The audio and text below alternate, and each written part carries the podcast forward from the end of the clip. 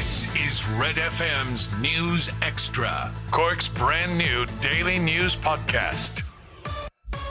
It's Thursday. Good afternoon. I'm Lana O'Connor with Red FM's news podcast.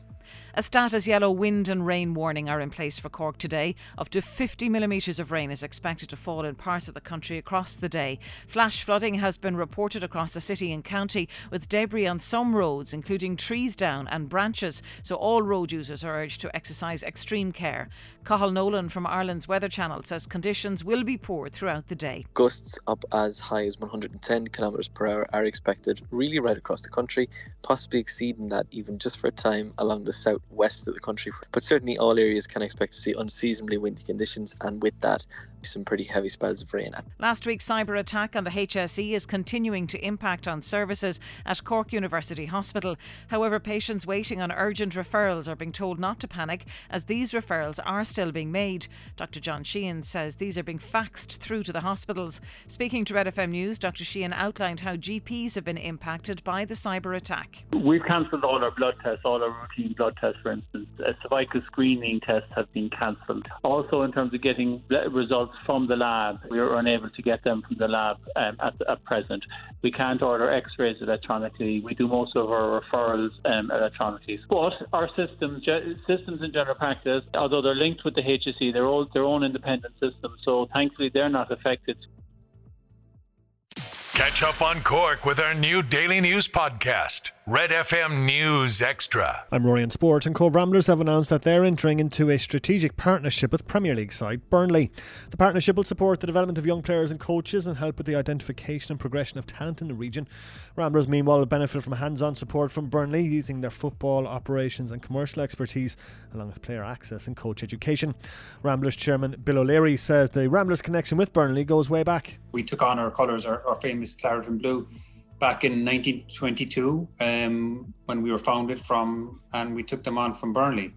So Burnley won the the old football league uh, in 1920-21, and on the back of that, we took our colours from them. So there's a lovely kind of poignancy and relevancy, and it's it's very timely, right? To, as we enter our centenary next year to do a, a collaboration with with Burnley on the back of that. So um, that's another, reason for us. In golf, Rory McIlroy goes into today's USPGA Championship looking for a first win in one of the majors since 2014.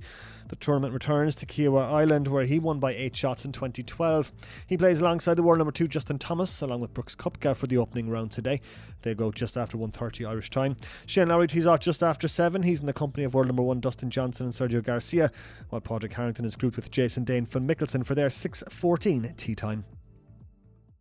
The five biggest stories in Cork today. This is Red FM's News Extra. Yet again, more animal cruelty, and this is a message that we received over a terrible incident over dogs attacking cats, released from crates apparently in Knocknaheeny. What is this story about? Orla Donohoe is with uh, My Lovely Horse Rescue, joins me by phone. Orla, what's going on? Well, Neil, how are you? Good, thank you. But worried that we hear way too many of these incidents on the air these days. What's this one about? Well, on Tuesday night at uh, five past eleven, um, lucky enough, I was still monitoring our Instagram page, and this message came in, and just asked, "Did we rescue in Cork?" So I replied, "Yes, we do." And then we received the message, and um, this family had came across. They'd been out and they had seen a couple of men in a field with hunting lamps, and they they witnessed uh, two dogs, a German Shepherd and something like a lurcher, um, attacking a pregnant cat that was after being released from a crate. And um, sorry for the horrific image, but um, literally ripping the kittens, the baby kittens, out of the mother's belly. Ah, stop, will you? Are you serious?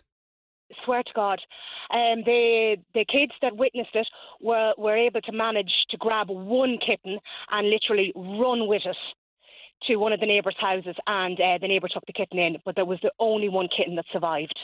How many kittens were there? Um, from the video evidence the next day, we think there was about another four that were dead. So the mammy cat and four of the kittens were savaged from the womb. One survived. Um, yes. And what of the what of the the the was it two men you said? Um, the witnesses, it was dark. They definitely saw two men anyway, but they couldn't see faces around because it was so dark. Because obviously this was at night time, and um, but they said there was definitely two men there, and they were there with those hunting lamps. Why do they? Why do they do this? Is is it to is it to blood dogs? Could you explain to me? I mean, it's it's illogical, I know, but why do they say they do it? Well, we can't be 100% sure because we ourselves weren't there to witness it. But we reckon it sounds very much like something that's called lamping, which is a bit like dog baiting. Isn't that with So rabbits is- though? No, they can use any animal. Could be rabbits, could be ferrets, could be cats. It's just, it's for the taste of blood, unfortunately. It's absolutely horrific. They regard it as a sport. Then Well, yes, and a bit of fun. what happened after that? Then what happened to the poor Well, the kittens and the cat? guards were called straight away, and uh, by the time the guards got out, there was nobody left in the field. So they weren't able to get anybody. We have been appealing for any sort of information. The guards, the councillors, and um, Cork, um, I think it's Cork City Council, um, are all on board on this, and they're trying really, really hard to find out information and try and find somebody who's responsible. Um, so these kids that were there weren't with these characters; they just happened no, to be in no. the. Yeah. They just happened to be out. They were teenagers and they just happened to be out. Gotcha. And luckily enough, they just happened to be um, there at the right time and uh, just witnessed a horrific incident and literally ran and, and, and uh, saved this one kitten. And the little kitten, I checked in this morning and his name is Brun, meaning uh, strong, and he is still alive and he is still fighting away and we're absolutely delighted and we're all praying for him.